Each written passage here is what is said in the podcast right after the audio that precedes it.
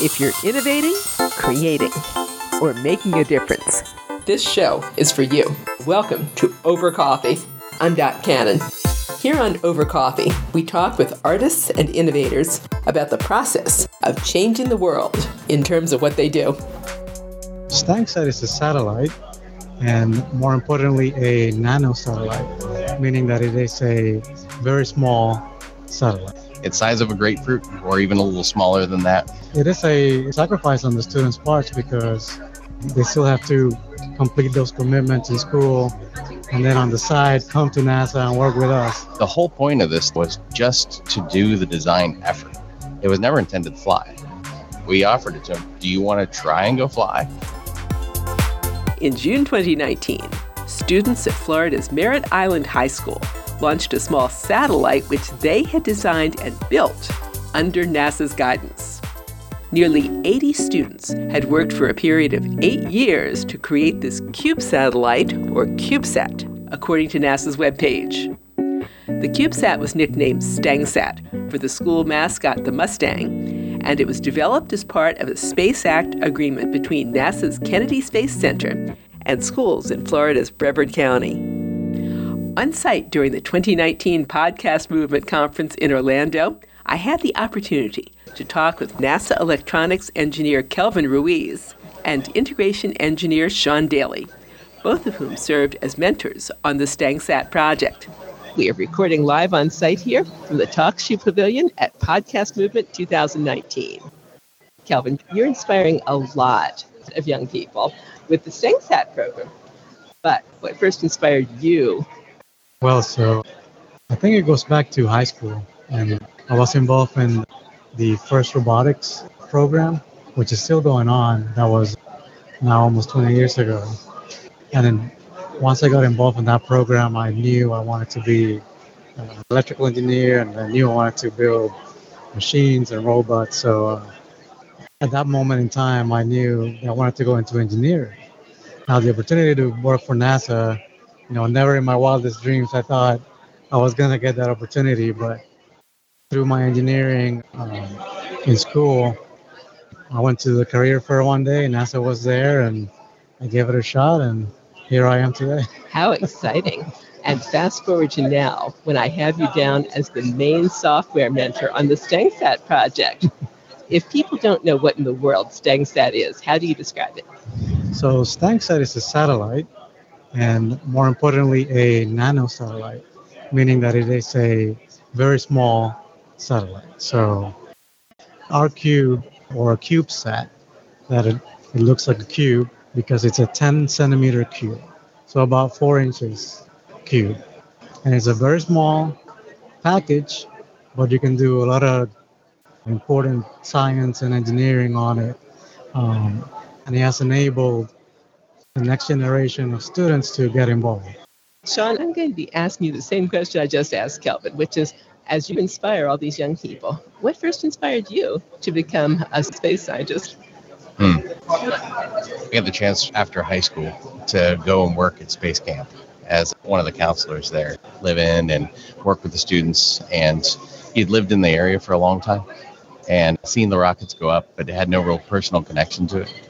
But once you got to do that and see the kids and see how passionate they were, it was something that it's infectious, you know it got it gave me a chance to be able to say, "Wow, I wish I could give someone else that." Kelvin was just describing to me the StangSat, which it sounds like he said a four-inch square. That's about that much size of my iPad. It's less than half my iPad and would practically fit in your hand. Wow. Mm-hmm. What was that like for you, being I have you as the main mentor on this program? What was that like? It's size of a grapefruit, or even a little smaller than that, right?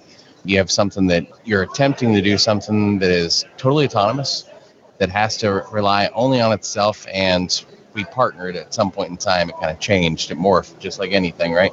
It changes over time to be additional requirements and additional chances. The whole point of this, though, was just to do the design effort. It was never intended to fly. And when we first started, we started with clay and having different people put together. I'm like a clay person and you make the arm, you make the leg, all that type of stuff. But we didn't give them any requirements, so we let them put it together, and it became this thing. that was not very human like. And so this was a chance for them to say, what's the design process look like? And I enjoyed sharing that part of it. And so when it became bigger than that, and they said, you know, we've got something that we think will work, we offered it to them. Do you want to try and go fly? You can seek sponsorship and try and do that. And they did. And they went through all the steps to be able to go through like just a normal project and fought the fights with, you know, defending their design and said why they wanted to do the things they wanted to do. And they were they were successful. It was just great to be able to share that with them and to be able to see them do it at the age of like 14 to 17 instead of 21, which is what most engineers would even get the chance to put hands on hardware. Wow. And fought the fight where they had to go ahead. A lot of that, Kelvin, is going to be the software. What did you find that they had to do with the software? So, uh, the most important piece, like Sean said, is that it's got to work autonomously. So, once it turns on, it has to do what you program it to do. There's no interaction. The humans are out of the loop at that point. So, we the most important piece was every little piece of software we created, we had to test it and test it and test it and over and over and over again. So we, uh, the students quickly caught up. But most, it impressed me the most that many of them had no experience with software before, and in a matter of days, they are correcting my mistakes. They are providing input to us on what to fix, what features we should change, and it's just amazing that if you just provide the opportunity to a young mind to express itself, there's no boundaries set to what they can achieve. So probably as inspiring to them as the first robotics was to you. Yep, correct. How exciting. And I hear that the team was not easy on these students. They didn't give many passes. What was one of the toughest problems that you saw them encounter that they had to work through? When we were working on one of our, our test units, we initially had a, a power system that used mechanical or electromechanical relays. And we were doing our final tests to integrate to do a test launch out in the Mojave Desert. And then a couple nights before launch, we were doing some testing with the other cube, and somebody hit the table, and the cubes had just reset. And now we're like, what's going on? So we spent the next two, three days with little Steve trying to find out, troubleshooting, figuring out a way to make it work and find what the problem is so that we can fix it. So, and, and the students got the real engineering, real world.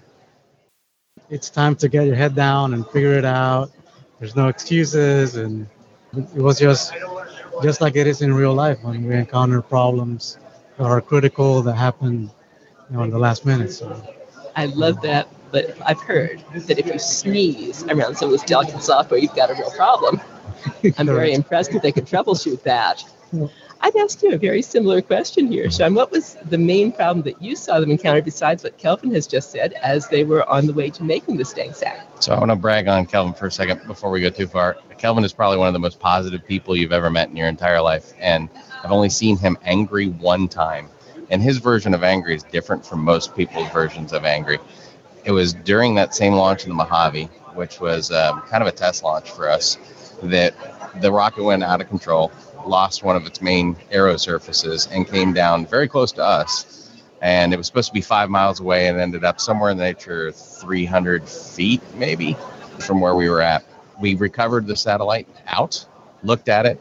It was completely crushed in a couple of areas because of the impact. And we recovered basically an SD card out of it and we're hopeful to be able to get all of our data. Well, it's a coupled system. So we were relying on the other team to be able to to read our information back and to wake us up. When that didn't happen, because they had a lifted pad that caused them the perfect fault and it didn't function, he smiled real big. He was like, There's nothing here. That's and, angry for you. and you could see him like welling up, and the kids were distraught by that. And we talked about it and said, you know, don't feel hurt. You know, this is the time when you really get to learn. This is the time when you really get to see what engineering is.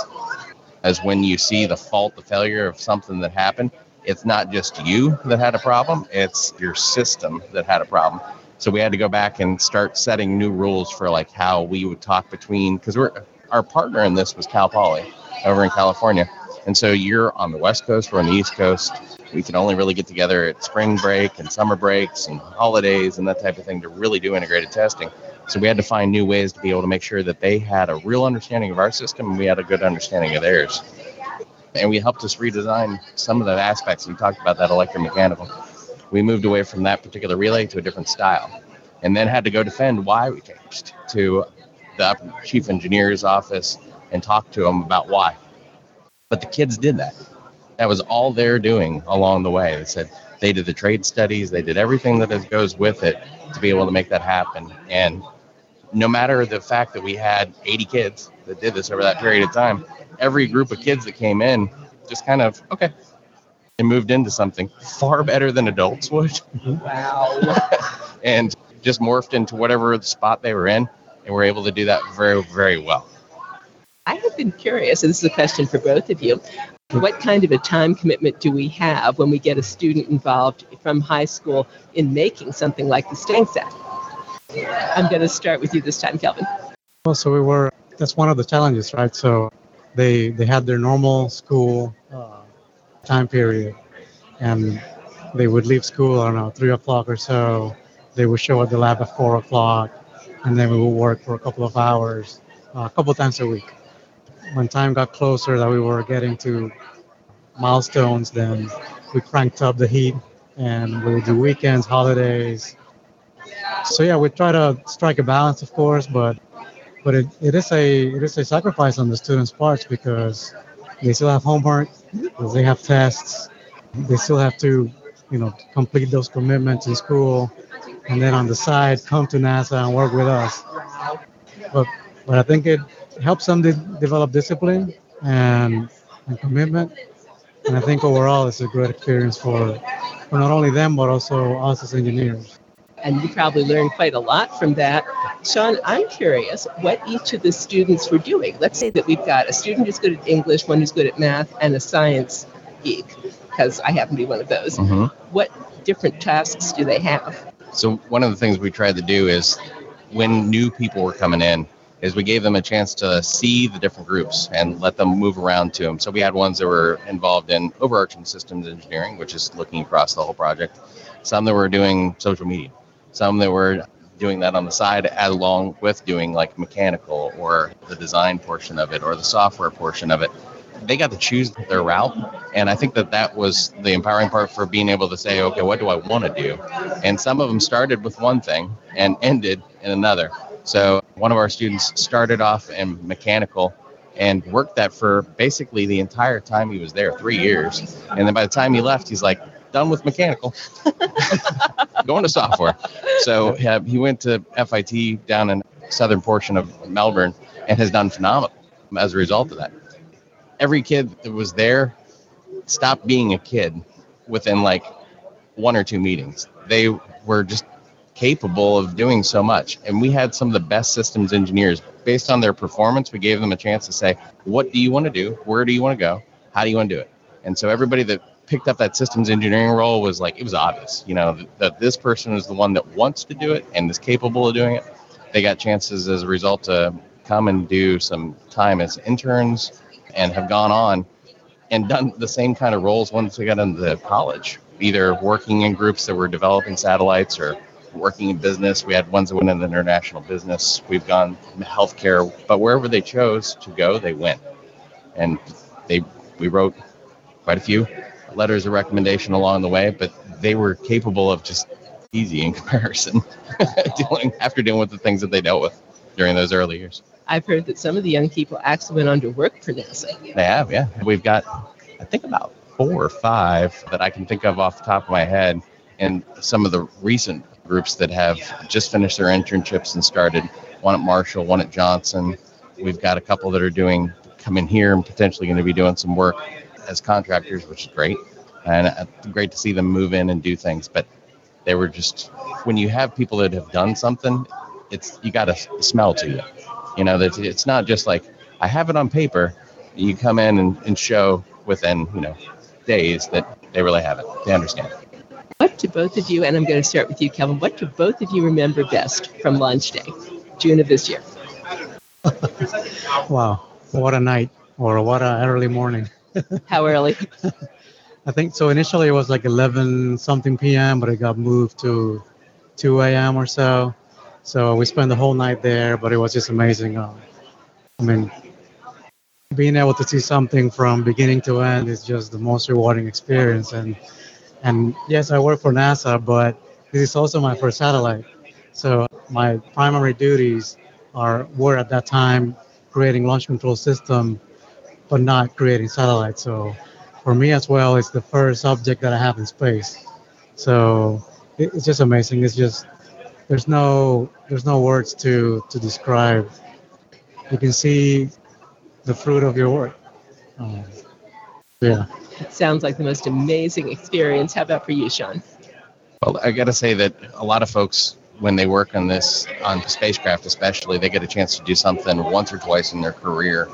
And to see this was the first KSC and LSP sponsored free flying satellite that we had ever worked on. And to see it be successful, and even before you knew it was successful, seeing the pictures come back from the kids and being there and folks coming back in that hadn't been involved in a while, had graduated, gotten married, you know, things change over eight years. So it's it was great to see their their efforts pay off. What is StangSat doing right now? I know it's launched, and how long do you expect it to last?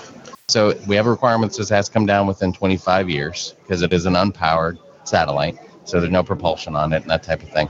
Our mission was from the moment that the first rumble happened until we're ejected out. That was our entire mission was intended, right? But you're not allowed to be ejected as a effectively off object. One of the rules that we had was that you couldn't transmit as soon as you came out of the pod because you were worried you were going to affect the second stage rocket.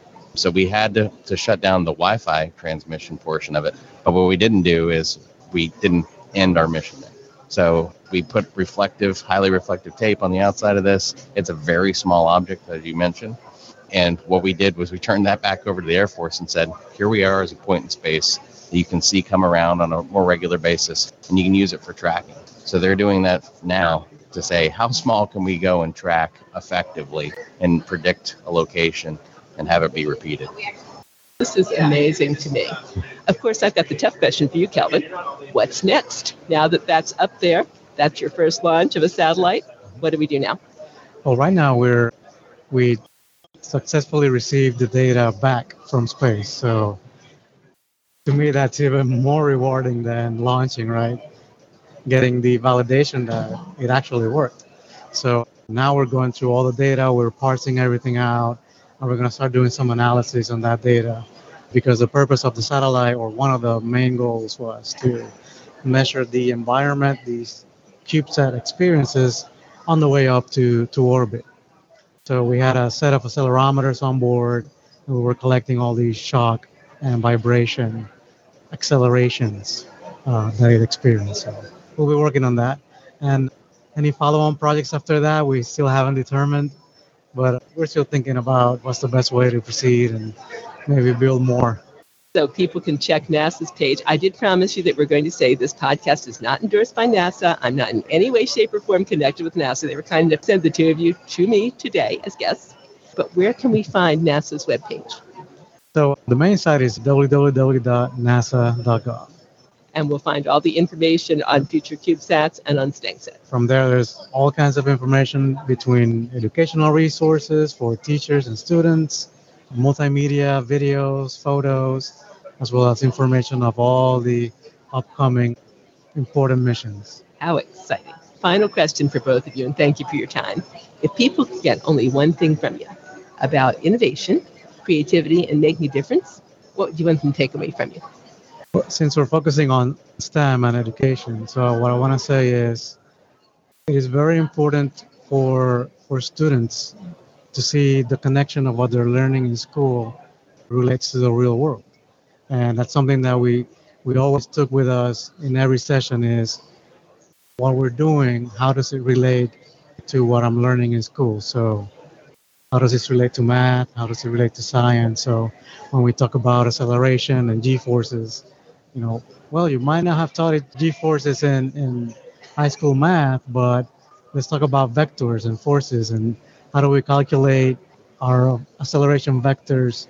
And oh, these formulas look very familiar. They look like geometry formulas. So you can see how you can make a connection, how valuable those skills actually are to working in the real world. How about you, Sean? I got to give credit again to our education office at Kennedy. They did a fantastic job getting this even started. They came to us with a plan of creating an understanding and broadening of education in space, which was CUBES. We like acronyms. So that was important to be able to say, how do we teach these types of things? This has led into what they call Alana has a handbook now that is a part of our lessons learned. You know, so we were the customer in this case to be able to go fly, and the students were the ones who were going through it. And we got the feedback quite a bit and said, you know, this is a huge pain. this is this is destroying us along the way, and they got to make improvements and changes along the way and make it better for the next team. So, the, like Kelvin said, you know, the purpose of this is to find out how to do this enough. Meaning, how do you design a system that can handle the mission that you have? That was a was an impressive mission. You know, a Falcon Heavy at night, going and landing. You know, both boosters and attempting to land their most ambitious yet, landing that center core, and seeing this be able to survive that ride. We wanted to be able to say, how can we make it cheaper for the next group of students that comes in and wants to innovate? So if any group of people wanted to do this, they wouldn't use a majority of their money that they have set aside in hard raised funds to be able to put it towards something that was just overkill on the satellite. So the students did that. They were the ones that make this happen. They're the ones that are going to share this out and show that and the jobs that they have in the future wherever they are. No, it doesn't just have to be in engineering, but wherever they go, they can use that experience of face diversity, found a new way, and, and delivered on it, which is great.